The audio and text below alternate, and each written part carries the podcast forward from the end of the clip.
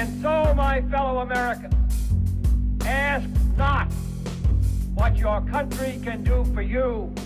Ask what you can do for your country. In the councils of government, we must car- guard against the acquisition of unwarranted influence, whether sought or unsought, by the military industrial complex. that we can, and so help us God, we will make America great again. What's up, guys? Welcome to another episode of the No Gimmicks Podcast. I'm your humble host, as always, Brady Leonard. Hopefully, you guys had a terrific weekend. Uh, great show for you today. I was joined by my brother, Andrew Donaldson. Always a great time talking to Andrew.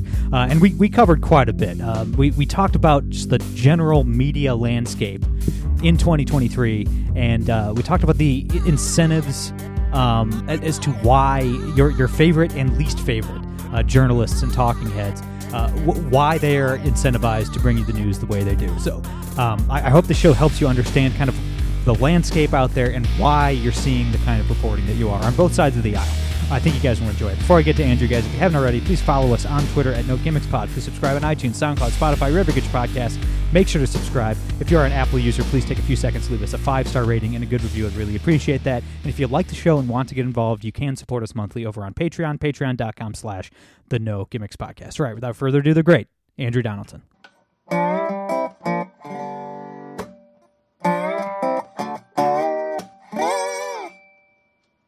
All right, guys, we're here with my brother Andrew Donaldson. Andrew, how you been, man?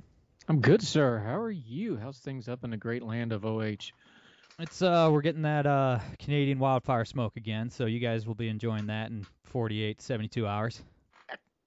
It's uh, it's it's. I was reading some the other day about the Northwest expansion. I'm talking Northwest when Ohio was the Northwest of the country. We're talking like Oh, yeah. 1820s, 1830s. Still is, right? Yeah, and they and they're like, well, we're- we're going to the Northwest, or the West was like Kentucky. Yeah. That was the West. So it's it's funny thinking about that sort of thing. And then Canada was like this. You might as well have been on the moon if you were talking about Canada. And now it's just like, oh yeah, Ohio, whatever. It's a couple hours away. It's just funny how how much our country's changed from the early days where I was reading that stuff. I think it was a document from like 1828, and they were talking about the Northwest Territory. Of course, Northwest Territory. We're thinking, oh, you know, you know, Canada, Vancouver, Seattle. Like, no, they're talking about like the Ohio River. Yeah, yeah. Their, their world was a lot smaller than ours. Yeah, man. Davy Crockett, king of the wild frontier. The wild frontier was like Nashville, like central Tennessee at the time, you know? Yeah, hi hi the cutting through the Cumberland Gap takes you about 45 minutes now. yeah. Yep. So, thanks, Davy. Appreciate it. Good good work, buddy. So, man, I want to talk about just the general media landscape that we're living in right now, and specifically on the right. Yes. Because it's been funny watching it all come together, and it, it really has been fascinating. Because when I started the show, I think it was February 2017. Um, we were just coming out of like the old school media world, where like it's just like the typical lefty media. You know, the left kind of controlled everything, the flow of information, and then you had like Rush Limbaugh and like the Fox News primetime people who were like the big brash right wingers or whatever, and then the the left was kind of everything else, and it's just not like that anymore. You know, things like Twitter, you know, uh, giving people voices, stuff like that, social media, obviously, and then all these conservative media companies have taken off, and not just in terms of commentary. There's always been, you know, to a certain extent, a lot of right-wing commentators, but these guys actually have journalists now on on the ground. Not not they don't have like international war correspondents or anything, but they're covering Yeah. Washington without you know the vetting of like you know what I would call regime jur- journalists, right? Um, and that's great. I like that's good. I like seeing these companies do well. I think it's you know, more diverse opinions is a good thing. However, what I don't think a lot of Republicans, a lot of right wingers understand is that a lot of these new media right wingers are just responding to incentives the exact same way corporate media has always responded to incen- incentives, you know. And it's different incentives, but it's still financial incentives. Like it's not like Yeah. traditional media if you look at who advertises on CNN, it's like defense contractors and big pharma, right? So they're incentivized to lie on behalf of these these corporations. And new media it's they're incentivized to lie too because they make their money, their bread is buttered by just simping for the Trump campaign, essentially. And I'd say that that's less immoral, at least on my own personal scale, than like simping for Lockheed Martin and Pfizer. But like, even with all the progress made, still, like people need to understand, no one is incentivized to tell you the truth, even if they're working for like a, con- a conservative, quote unquote, conservative co- company. Now, okay, so news media has a hierarchy to it. Right. It's a TV show first. Let's start with cable news because that's the easy one. Everybody's watched and everybody knows what that is. So it makes it a little easier. Except me, I haven't had cable since 2010. Well, I don't watch. I very rarely watch the networks unless it's like breaking news anymore. But anyway, so network TV news. It's a TV show first and foremost. It's a business model second. It's an exclusive in club third. Yeah, that that's and what people once don't you do those too. three things, every now and then they do random acts of journalism fourth because most of those people are journalists, but those first three things are. Think about the and this isn't all necessarily a bad thing. It's just it, it always tends towards people's bad thing. The NFL is not a sport; it's a TV show. Right. And the reason the NFL is bigger than any other sport by multitudes of factors of three and four and five is they figured out they're a TV show first. And everything they do is how do we make this better on TV? Absolutely everything they do is how do we the best game. They change the schedule week to week to get the best games on TV. They pump up their start. They got it. That's their business model. Network news is the exact same way. So let's back up for a second because you covered a lot of ground there, but we need to understand how we got here to understand how this media worked. Before, let's go back to the 80s. I know that was a long time ago. Before Rush Limbaugh and talk radio, and there was others, but Rush was the standard. So let's just go with Rush. Before Rush, all you had was the Walter Cronkite model of talking head on the network news. He said it, that's it. Whatever was in the newspaper, but the people on TV were getting all their stuff from the newspaper. It was all symbiotic, it all flowed. That was pretty much it. There wasn't anything else for the average consumer. There's no internet. Then you get Rush Limbaugh and his again, and even Rush, it wasn't just his ideology, it was his business model that was revolutionary. This is really important. Just stay Yep. with me for a second. Yep. Rush Limbaugh's business model was revolutionary because now the advertisers are not for a network or even for a radio show. They were advertising Rush himself Yes. the Yep. personality. The reason that's so important is because Fox News and the behemoth that it became in cable news was completely based off the Rush Limbaugh business model. Everybody's like, well, it's conservative. No, no, no. That's not why it was popular. That's the audience it attracted, but that's not what made it popular. Right. They took Rush's business model, which was extremely successful, and translated it to TV to a different audience because Rush at his peak had 20 to 25 million listeners on his radio program, which nobody's ever going to see that ever again with the diffused media market. So now you have Fox, which is still doing several million in prime time every night. That was their business model. Big personality that reaches a core audience, and then you advertise to that core audience because that core audience will be very faithful to those products. Same reason NASCAR works hmm right? NASCAR for years until about five years ago was the number one uh, retention for advertisers. If it was if your driver had that product, you were buying that product. It was like in the 80 percentile, Mhm. right? Business model, business model, business model. The problem with the like the CNNs of the world and the New York Times of the world and the Washington Post and New York Times and Washington Post and there's LA Times, again, but they're pretty much the only ones still making money and doing decent on the business end of it because they have the legacies.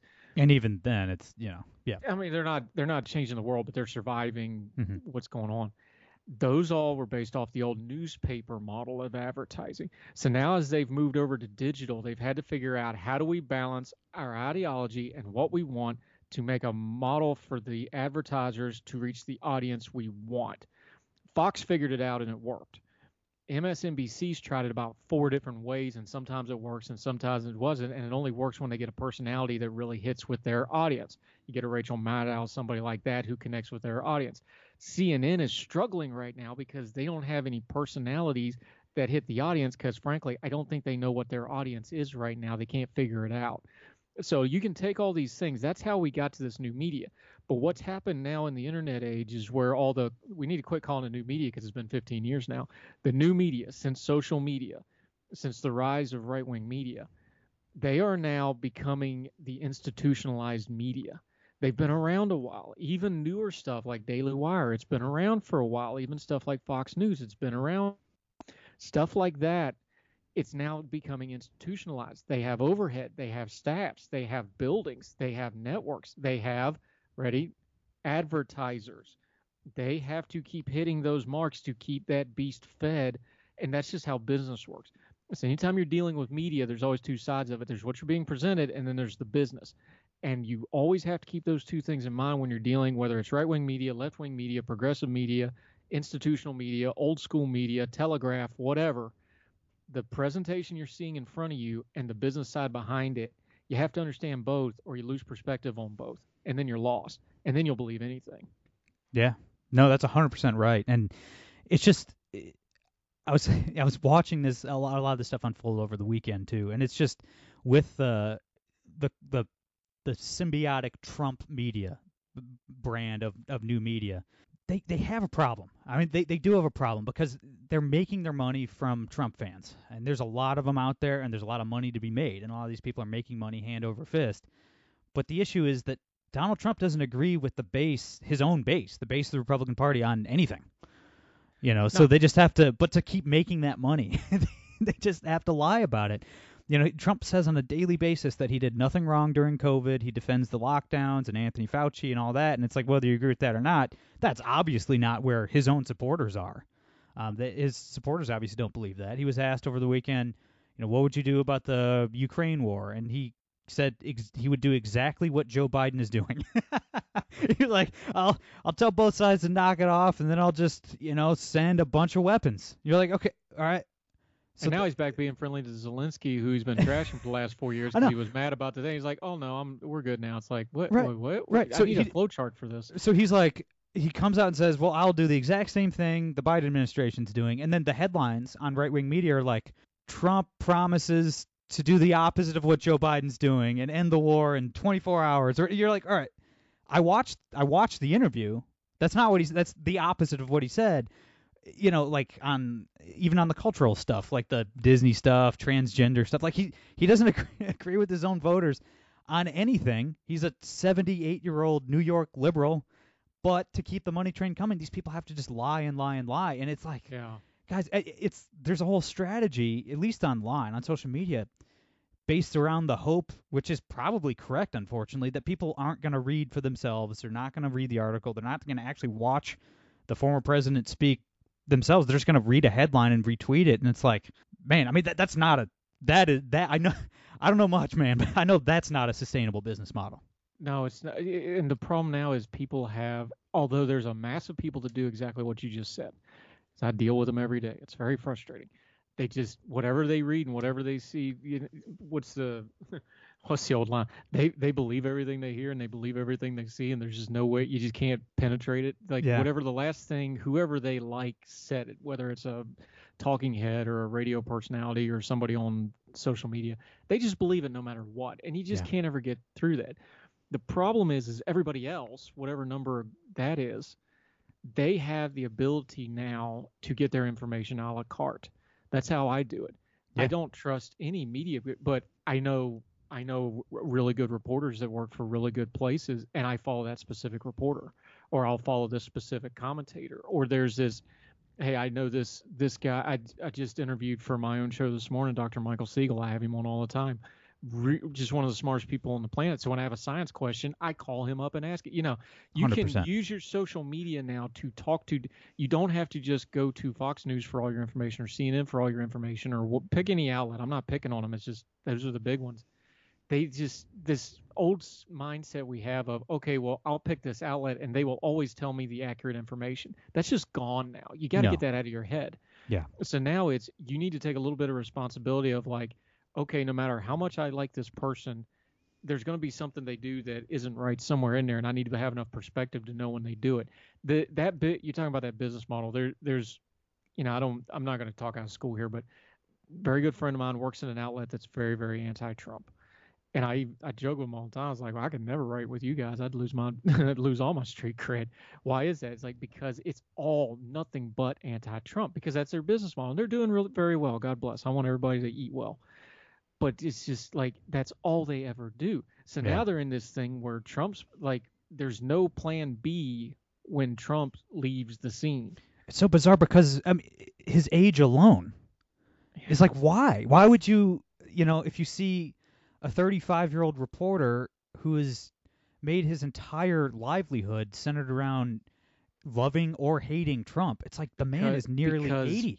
Media wise, these companies Donald Trump is the biggest thing to ever happen to news media, maybe ever, at least in the modern era. Not, Maybe the Lewinsky scandal is the only thing I can think of, but even that's different so. because Yeah, I don't what think so. well, it was a different era. We we were just starting to get the internet, things like. But now where you have people, you know, people like us, content creators, we we do this and we get you know what we get for it. There's nothing that's been better for people like us and for the news media, the big news media. I'm talking ABC, CNN. Whether you're the least paid podcaster to the guy on the network news, nothing has affected your bottom line and your ability to make money in public like Donald J. Trump has. That's just the truth. Oh yeah. For him or against him, that's been the biggest business model thing in probably my lifetime. And everybody can do it. And people don't want to let go of it. People are made made more money in the last six, seven years on Donald Trump than they had made, you know, doing the old school shoe leather stuff. It's just the truth. That's Yeah. where all the money is. Yeah. I, I give you a perfect example. I got a friend of mine who's a very respect, I mean, high level investigative journalist, was on the board of National Press Club, like legit journalist. Spent a over a year working on this story out on the reservations about these missing women. Couldn't Yeah. get anybody to pay a lick of attention to any of it. You you remember this episode I did. Couldn't get anybody to pay attention to it at all. Finally gave the story away even though they had paid thousands of dollars out of their own pocket covering this because they couldn't get anybody to cover it. Yeah. Gabby Petito happens, and then all of a sudden, every all those people that turned her down called her because now it's the new hotness. And I'm I'm bringing that as an example because that's exactly how the media works, and it's it's not even an evil thing in and of itself. It's just business. I get it, but it's the same way with politics. Once something gets hot, everybody goes with the hot thing. And Trump is hot, and Trump even somewhat diminished now. Trump still makes more money than anybody else does. He gets more clicks, he gets more views, he gets more ratings, all of it and they don't know what else to do. So pro and against, everybody's going to be Trump centric until Trump passes off the scene. Yeah. Oh yeah. No, I mean if uh if I write an article that has the name Trump in the headline, pro or against, the publications I write for are going to promote it a heck of a lot more than when I don't.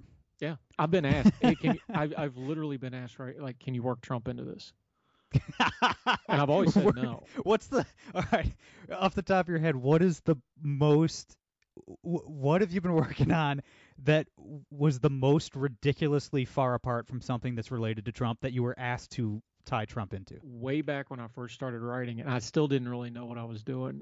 And somebody had reached out and said, "Hey, would you write this?" And and I've I've been really blessed as a writer where I've I, I kind of walked in off the street with no knowledge of it and got lucky in a lot of ways to get good people to guide me. But I was I was dealing with an outlet and they said, "Would you write this?" And I was like, "All right, so I don't know any better. I just write what I want to write and say what I think, and I don't really massage it too much." but I sent it into this this editor, and they sent it back, and they literally that that's that was one line. I really like everything about this, but can you work Trump in it? So I'm not just saying that off my top. I've actually had that in my email a couple times, and I and I I wrote back and I was like, nothing about this is about Trump. and it, I'm this is a little verbatim because I can't remember, but the gist of what he replied was he's like, I know, but nobody will read what you're re- wa- talking about unless we get Trump in there. Yeah. And I'm like, oh my god! I mean, it Yeah, wasn't man. like it wasn't like I was writing about you know how to clean your swimming pool. Let's get Trump in it. You know, it was it was politics, and I think it was about the if I remember right, it was mostly about the Republican Party and how they they, they were coming apart at the seams institutionally. Mhm. You know, like because the PAC money was just you know the PAC money has replaced the parties for all practical purposes. Right. Right. So it was that kind of thing. It's like, well, work Trump in it. I was like, well, I can mention it maybe, and we we did like a little two line thing and got it worked in. it. but I but here's the thing, I don't blame that person No. No. because what's their job? Their job is, and and it wasn't like they were mad at me or anything. It's like their job is to try to get it read and get clicks and get advertised. Like that's their job. Yeah. And you know that's you know 2017 2018 when Trump was just the hottest thing ever. And you know, I, look when I first started doing this stuff, it you saw it on Twitter too because we used to joke about it. Route six six thirty seven. Every journalist in America went up. Trump's up.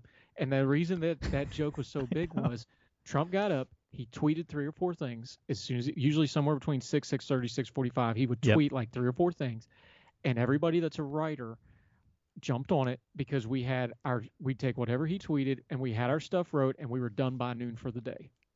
That's Yep. how it worked. That's Yeah. why we all want Trump to get back on Twitter, by the way, because that was a pretty good schedule. I like that. Now it's a lot. It was easy. Yeah. Trump is easy to cover. He gives you really hard. Um, hard's not the right word. He gives you really inflammatory stuff, and I don't mean just the bad stuff. I just mean stuff that hits everybody hard. Yeah. No matter what he does. Trump was so easy to cover for everybody, for and against. That's a big part of this media story. So lately, you know, Trump's harder to cover because you don't just have his tweets. You have to go to his and frankly, Trump's campaigning very lightly. He's not doing a lot of No, stuff he's not. right now because No, he's he's doesn't not. have to. He somebody either by design or by accident, he's figured out like, man, I'm already over. You know, your whole th- goal in an election, you've done consulting, get your candidate over 50%, and then coast it and don't screw it up. That's Mhm. the plan. Well, that's where he's at right now. So I get their theory. They're like, well, just let's not do anything stupid here. So that's where they're at. That all goes into this media thing you're talking about. Is Trump was that look path of least resistance. It was easy writing about Donald Trump for and against Oh yeah, and man. it's hard to write about Biden, and it's hard to write about some of these other guys. And DeSantis, you got to kind of figure out this, and then you got all the, you know, the who's whosoever rans, as my dad called him the other day, and just absolutely cracked me up. Um, old preacher, he's like the whosoever wills. These are the whosoever Mhm. rans um, of the GOP primary. You got to go and learn and figure out how to how to do whatever. Trump's just easier, man. It's Yeah. just easier, and the media can make if you can do it easier and it makes money. You don't need a flowchart to explain that to people. No, no, not at all. And and It's that simple. Yeah, and it was funny when when all the social media companies kicked Trump off in uh, in 2021. It- I was man watching the journalists squeal was just I'm like, yeah, fellas, you're gonna have to actually work for the first time in five years. you know? It- do you remember? do you remember it- what there- journalism is? Yeah. There's vali- look, I'm one of them too. Look, if you know, if I'm working at Ordinary Times, I could throw up one Trump piece in the morning, and my my view counts are done for the day Yeah. because I know that's going to go for you know between the commentators and people sharing it.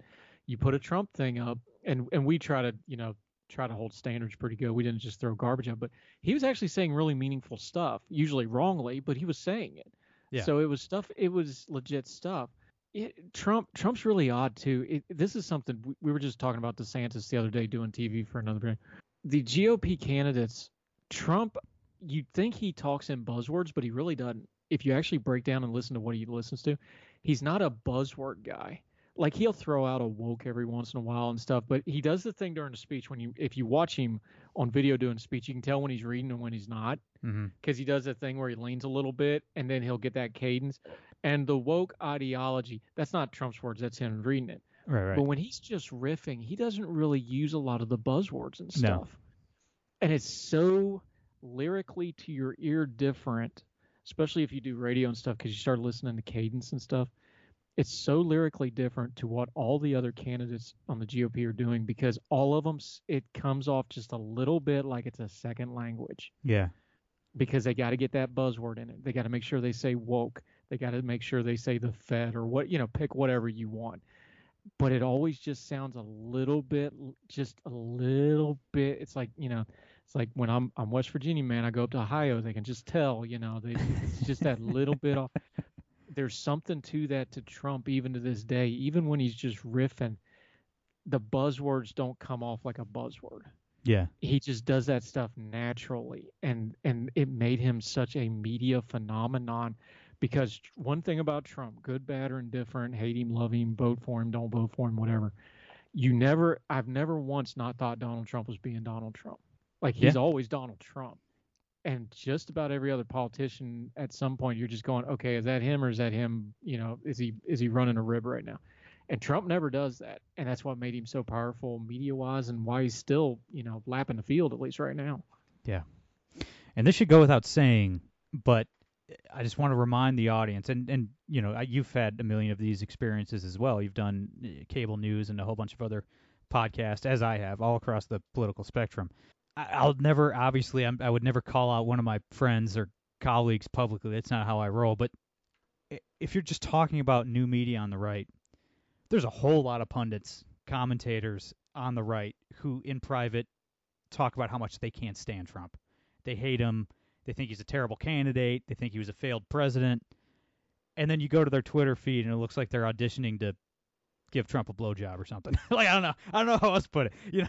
And it's like, guys, I- if you look at what people were saying years ago versus what they're saying now, and if it's if it if if they've completely flipped on all of the big issues or whatever, eh, it, just follow the money, man. Like who's advertising on their shows? And they will is all their tell bread you privately they can't wait till it's over. Every single Oh, one yeah. of them to a Oh, yeah. person, they're like, I can't wait till we're done with this. I've heard it for years. Every every single one for again for Donald Trump and against Donald Trump. They're Oh like, yeah, yeah. I'm, I'm, I'm going to be so glad when we're done with this Trump thing. But it's it's just the business that we're dealing It's with too right much now. money, They man. can't get. There's too much money. There's too much attention, and he won't go away. Like this is the first. You know, he, he just won't go away. He's never going to go away. He's never going to let it go. He never No. lets it. So, folks just kind of innately know, like, all right, he ran again. We knew he was going to run again. And then there was kind of that little pause of like, is he really going to run or is he going to run as just like, a, oh, I'm running for fundraising stuff? No, he he he's doing both. He's not really running, but he's just trashing everybody right now. So he may not have to. It's it's it's I don't even know how to explain. We've never really seen anything like it, but it's exactly what you said. All those people, both born again, will tell you, I cannot wait until this is over. But at the same time, they're all doing really really well at it. Yeah. But the other side of that is, and you said this, and it's important. One of the reasons I'm really careful about what I do and where I do and who I associate with, they know, they know after this is done that people are going to be able to look up what they did. And it's Yeah. something I remind myself. I tell young people when I'm mentoring them, I'm like, you want to be really careful with this current, especially the people who are starting out in media right now. I was like, listen, you don't want to do anything right now, then in 20 years, you got to try to explain to a major media person that you're asking for a job for. Yep. Because a lot of them, that's why they like, that's why they're like that, why they want it to be over, because they know they're like, man, I've got, I've got tape on this now. Yeah. I've got video on this now. I've got to explain this now. And like again, I'm not going to judge people because everybody got to feed their family and and whatever. oh, of course, of course. But that's why they react that way. Like you're, what you're saying is like they they they in the pit of their heart, Jerry, they they know, you know, they know Yeah. that every there's going to be a reckoning at some point with the media folks where it's like, oh, well, you did that, and it's going to hurt folks in, down the run to whatever this this media will evolve into something else later, and whatever's later isn't going to look like this, and that's going to hurt some folks down the line. I'm afraid. No, a lot of people have made themselves unemployable forever, and I feel bad for them. You know, like it's a lot of people are going to have a tough road if they want to continue making a living in media. Well, Once- and, uh, me, not to interrupt you, media is media is now audience driven. If you can't attract an audience, you're toast. Yeah. It doesn't matter if you have a TV show or a blog or a podcast. If you can't attract an audience, you're toast. And the audience can look you up now. Oh yeah, Yeah. That's what's the big difference. and it also has real world consequences too because when you have people without any principles at all which is most people in media but when the conversation is being driven by these people that are completely devoid of any kind of principles in terms of policy you get stuff that makes no sense at all like you just get these frankenstein if you and I'm I'm talking specifically on the right now too. And I mean it's, it's similar on the left too, but on the on the right with this the Trump media on the right, you get these Frankenstein monster policies that make no sense at all. And like you know, you get guys saying, "Oh, we shouldn't be funding the war in Ukraine." Totally I personally I totally agree. And then they'll seem they'll transition seamlessly into, "Oh yeah, you know, we shouldn't antagonize Russia because we should be antagonizing China." you know, you're like, "Wait, what?" And they're like, "Oh, we can't we can't bomb the Middle East. We should be bombing Mexico, the drug cartels in Mexico." And you're like, "Okay, do you guys hear yourself talk? Like this is crazy. like you get people that claim to love capitalism and then attack anybody who even suggests reforming entitlements, which is kind of the only way to save the economy because the stuff's coming due. I mean, you know, Social Security's be insolvent by whatever 2031 or I forget, I forget what they say, but it's like, guys, these aren't real positions. These aren't real policies. These are just words that make people feel better about themselves. But the taxpayers, it, it hurts. It hurts the country. It hurts the taxpayers because these these things are not attainable and they make no sense. Th- These are not cohesive thoughts at all. I mean, you can't, you just can't, you can't, you can't, you know, oppose the war in Afghanistan for the last decade, then want to go to war with the cartels in Mexico, because that war would go much, much worse than the Afghanistan war did, almost certainly. So it's like, I don't know. I the- I mean, that's a lot closer too. yeah. Yep. Do we want bombs going off in El Paso? Because that's how you make that happen. You know what we you know what we do, and I'm I'm talking we as a people here, so I'm going to broad brush Mhm. this. You talk about what you want to talk about, and what happens is it's a lot easier to talk about that stuff than the fact that I just read here over the weekend. I was doing some background reading on something. We've already added another trillion to the deficit since we raised the debt limit a couple weeks ago. Yeah. Yeah. Yep. Like we don't want to talk about that. It's thirty-two trillion. everybody everybody knows Social Security is in into into its Ponzi scheme phase. Let's just call it what it is. Like there there there is no money to cover everything we got to cover. It's just not existent we know that we don't want to really do anything. We can yell about the Mexico border because that's a lot easier than talking about things like, you know, drug mitigation programs, which are icky and sticky and have a lot of dirty parts to them. People don't want to deal with it. So it's, oh, well, just scream about Mexico on the border. It's like, okay, fine, but this person right here beside you has an addiction. I spent all day yesterday with somebody just got out of rehab, somebody I love very dearly, very proud of them. But it's like, okay, but it's easier to scream about the Mexican border than actually talk about, you know, up in Clarksburg, West Virginia, where you have this massive opioid epidemic going on, and then the people in the town voted down building a rehab center outside of town.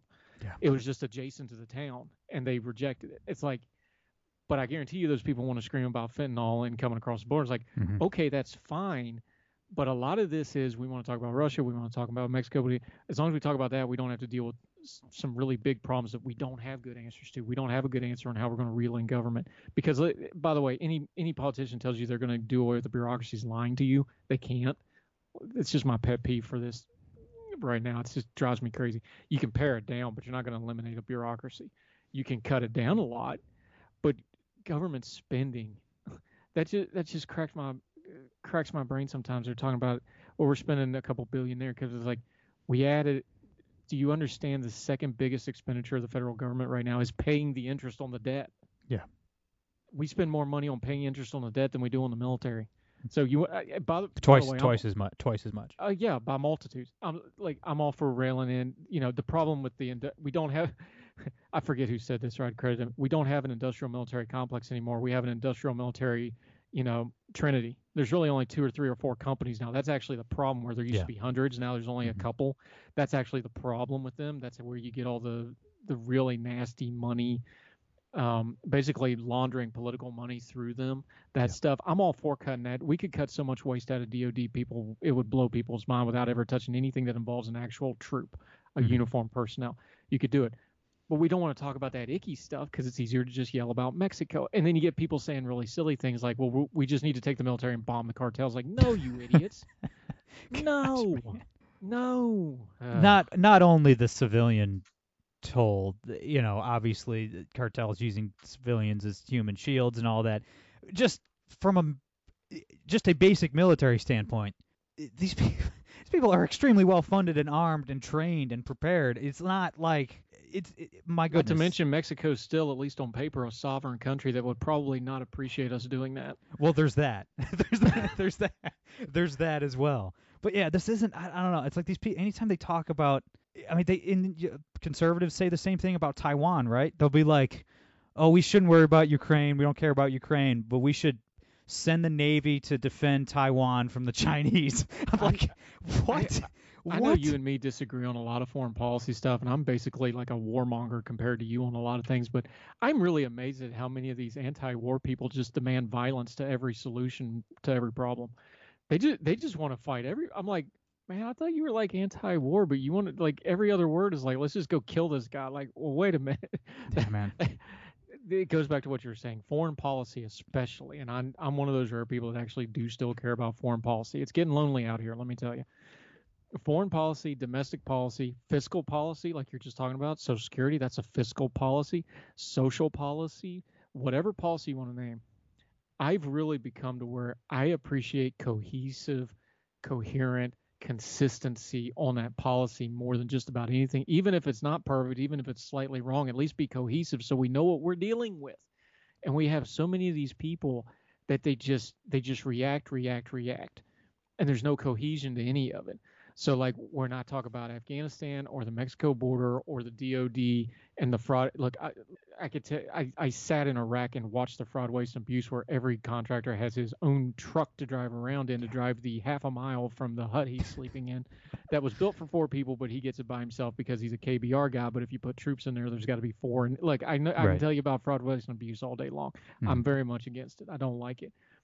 But if you think about all those things together, you start getting a coherent thing of okay, it's not just don't bomb this country or don't pay this contractor. It's this contractor makes money when you bomb this country, and you start putting a cohesive thought together how to actually deal with that problem. Does that make sense? Yeah. Like you got to put all those things together, and then you talk about bureaucracy, and then you talk about fraud, waste, and abuse, and then you talk about corruption in DC. Then you get a full picture of it. Because if it's just this and this and this, you wind up sounding really silly. Yeah. Yeah. And there's no, you know, I think right wing media, and we can wrap up here. I know we're almost out of time, but um, We could If- go all day on this stuff because this stuff's important. It doesn't trend, but it's important. oh, I, I think they would be better, and they would cover Trump in a more normal, not not so sycophantic way, if they cared if Trump won or lost. But there's no thought to that. But even honestly, the the Trump team, like his his campaign, it's worse for them if he becomes president again because they're going to actually work. They'd have to actually work for a living for the first time in their lives. You know what I mean? Like that's not good Yeah. for them. You know, so it's like there's so much money. If you look at like the Kari Lake types and stuff, like she's just this crazy lady who's just just managed to lose a red state. You know, turn it blue forever now, and it's like there's money to be made in losing. So it's not even just that these people prefer a candidate that I, you know, I prefer a different candidate than them. It's I don't care about that. It's that these people just make so much money on Trump no matter what. Whether he wins or loses, probably even more if he loses cuz this the whole, you know, the right likes to blame the left of having this whole victim complex, you know, the victimization mentality and the oppression Olympics and all that. They're doing the same thing because they're just like, you know, they just lose and lose and lose and they whine and say it's stolen from them and then they make a bunch of money. And it's like, man, the the people no incentives are right. You know, like if they were actually zealots and they were actually they, they cared about Trump's policies and they thought Trump was the best man for the job and they really wanted to become president again for reason A, B, or C, th- I'd be like, okay, fine, like sure, try to make that happen if if that's what you think is best for the country. But they don't care. I mean, it does not matter to these people if he wins or loses. It does matter to me. I mean, like when Republicans are in power, I have more money generally. You know, really, I you know, when you're a middle class guy and you live kind of your expendable income is in the margins. Yeah, man.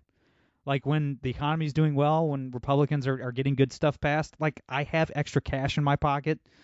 I'm affected by it. I'm affected by elections. Maybe these guys aren't, and God bless them if you're rich enough to to be above that. But like, yeah, it's just none of the incentives make sense. You know, none of the incentives align with their own base, their own supporters, and it's just I don't know, man. I mean, until that changes, until they're until some of these people have are incentivized to tell the truth and do the right thing and actually perform acts of journalism, uh, not a lot's going to change anytime soon. I have a uh, my loathing for the people you just described, and journalists are guilty of this. The media is very guilty of this. The institutions of our government, which are important, they're they're there for that fence is on that farmland for a reason. Leave the fence there. You ever heard that one? Um, and our political parties have a lot of blame, and us, the people, have a lot of blame on this. Here's here's where I really have loathing for these people. What what you're talking about is we've had bad presidents, we've had idiot presidents, we've had downright wicked men be president. Let's all be adults here. We've had some very bad people be president. Oh, yeah. Country survived. Country survived. What a country can't survive is not a bad president or a bad ideology or a bad politician. They can't survive chaos. And what you just described is they're people who are rooting for chaos for their own enrichment. Yep. That's chaos is way worse than just having a bad president or a bad senator or a bad congressman. They're rooting for chaos, and chaos is when you start tearing a country up. That's when people really get hurt, not just not just their feelings hurt. I'm talking generational kind of problems. Yep. Where like you were talking about, you know, money, like, you know, poverty is a generational problem. It takes Mhm. a while to get you out of that. You can get back in it real fast, but it takes you a while to get Mhm. out of it. Things like that, if you really wreck an economy, you can have generational poverty. If you have chaos, I loathe people who are okay with chaos as long as it benefits them. Those are the people you got to really watch out for.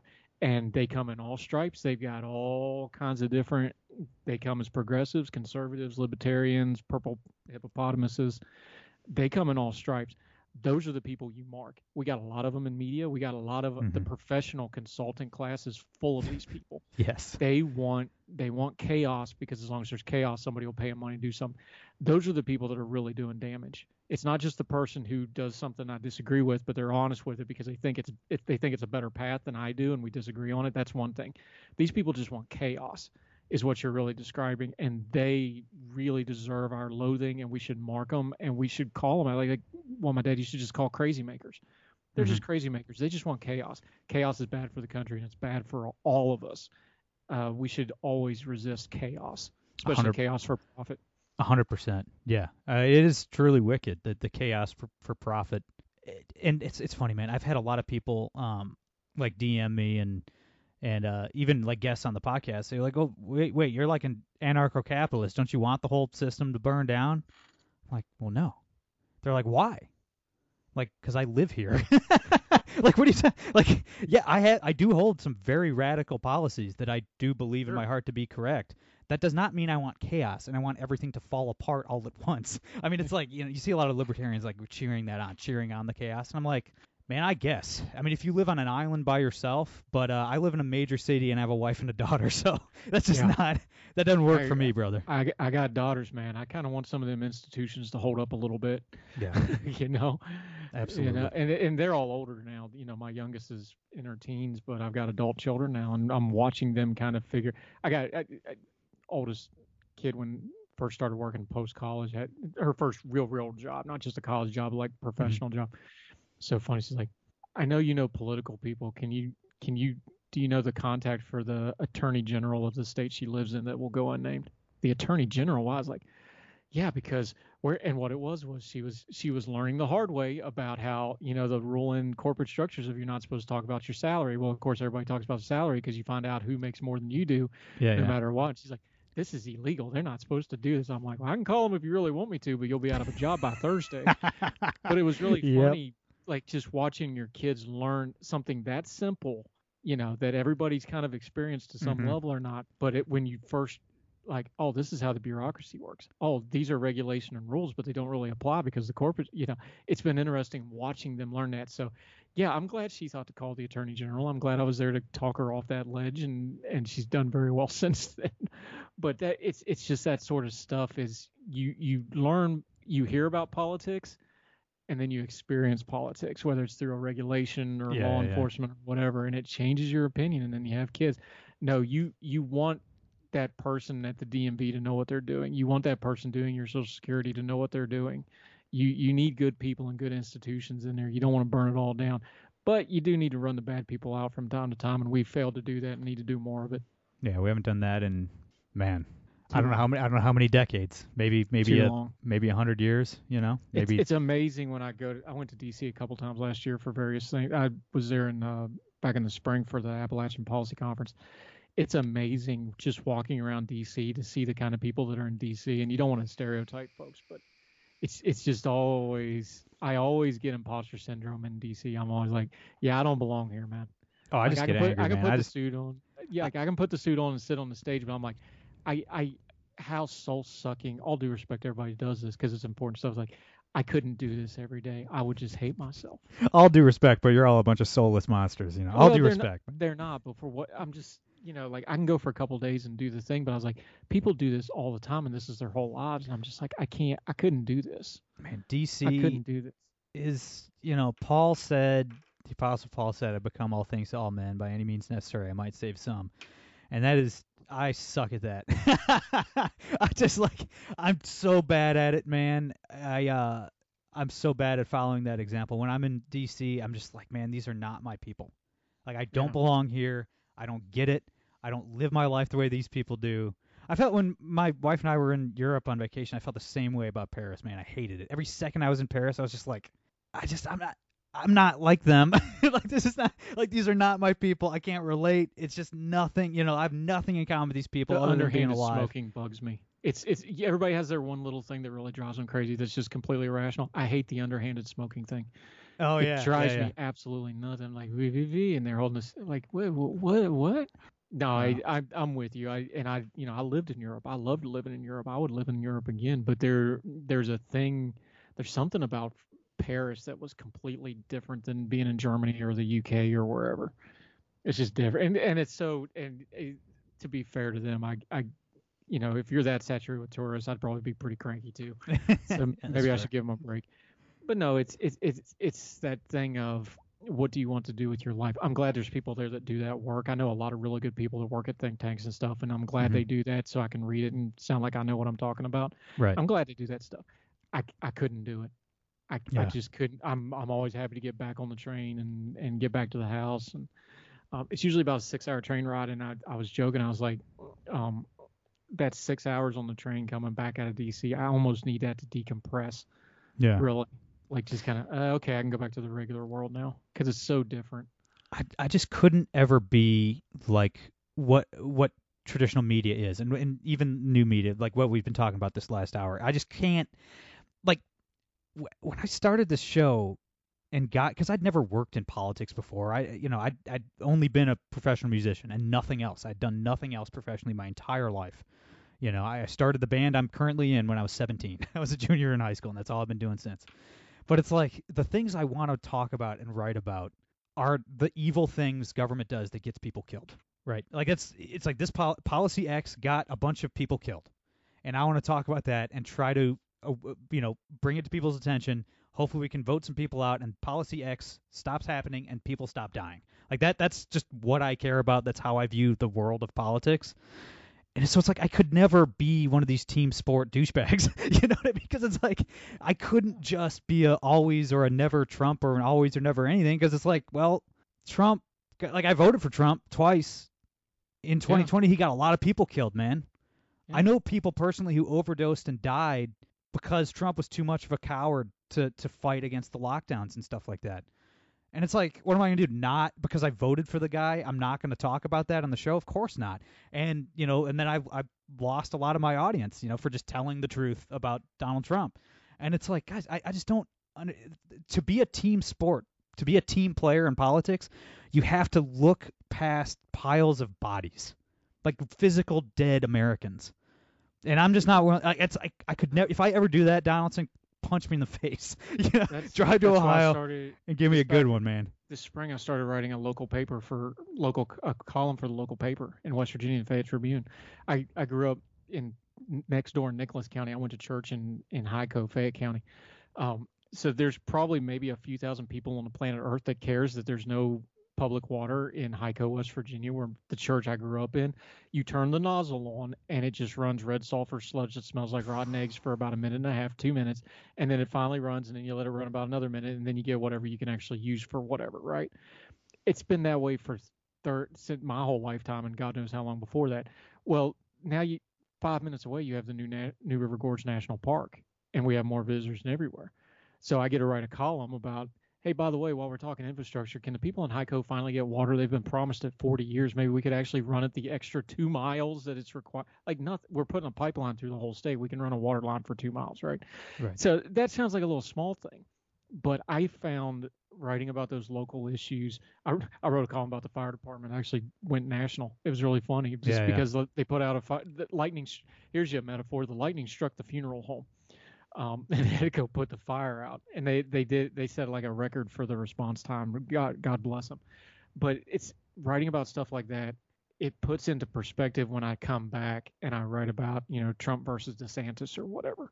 Yeah, yeah. Like I don't want to ever lose that. And I went back to doing that on purpose. It's like most people do not follow presidential politics that closely until they go to vote. Most people would like their water line fixed or Yeah. their road paved.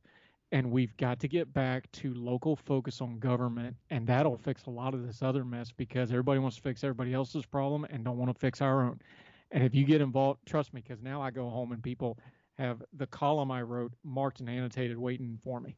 Because these are people I know. I grew up around them, right? They Yeah, cut it out and give it to my mom at church, like, "Hey, I read his column and da da da da da." Okay, there's accountability there. Let's let's do more of that. Let's let's take government locally back and start with that before we try to save the whole country because you're going to do it that way a lot faster and it'll make a difference in your community. Absolutely. Couldn't agree more, my friend. Andrew, where can everybody uh, follow you? Check out your stuff, your new Substack, your show. Uh, give us all the plugs. Yeah, we're we're excited. We we haven't done shows in a while for a lot of reasons. We're gonna recorded a new one this morning that'll be out later this week. But uh, Four for the Fire, Twitter, uh, Heard Tell is the name of our podcast. We're conglomerating all of my writing and TV. I do a lot of TV and media and all that other stuff. All that will be heardtell.substack.com. That'll be launching. You can go on there now. We just haven't officially launched. It is up. You can find everything there. One stop shop. Heard Tell. H E A R D tell because I've been told I have an accent, but heard tell. Uh, and we're really excited to get programs going. I'm going to get you on because we haven't had you on in a long time, my friend. Uh, so like we'll a- reciprocate. Probably over a year by now. Oh, the Ohio primaries in 2020. Really? I haven't been on your we show since about. then. That's what we were talking about. Yeah. Wow. So we got to get we got to get you on, and uh, we're going to do some conservation stuff. We're going to talk some hunting and fishing too. I have to get you on there. I'm going to Oh, I'm to pair you up with maybe Gabby Hoffman, some other folks, and get you on. We're going to talk some conservation because uh, I love my woodland stuff. But appreciate your time. Uh, always enjoy talking to you, man. And uh, find us. We do good work, and uh, always like talking to you, man. You keep me on my toes too because we don't agree on everything. But I appreciate you, my friend. Yeah, you balance out my uh, radicalism pretty well. I always appreciate that, buddy. Everybody follow Andrew. He's great. That's all I got for today. I'm Brady Leonard. I'll be back on Wednesday. No gimmicks.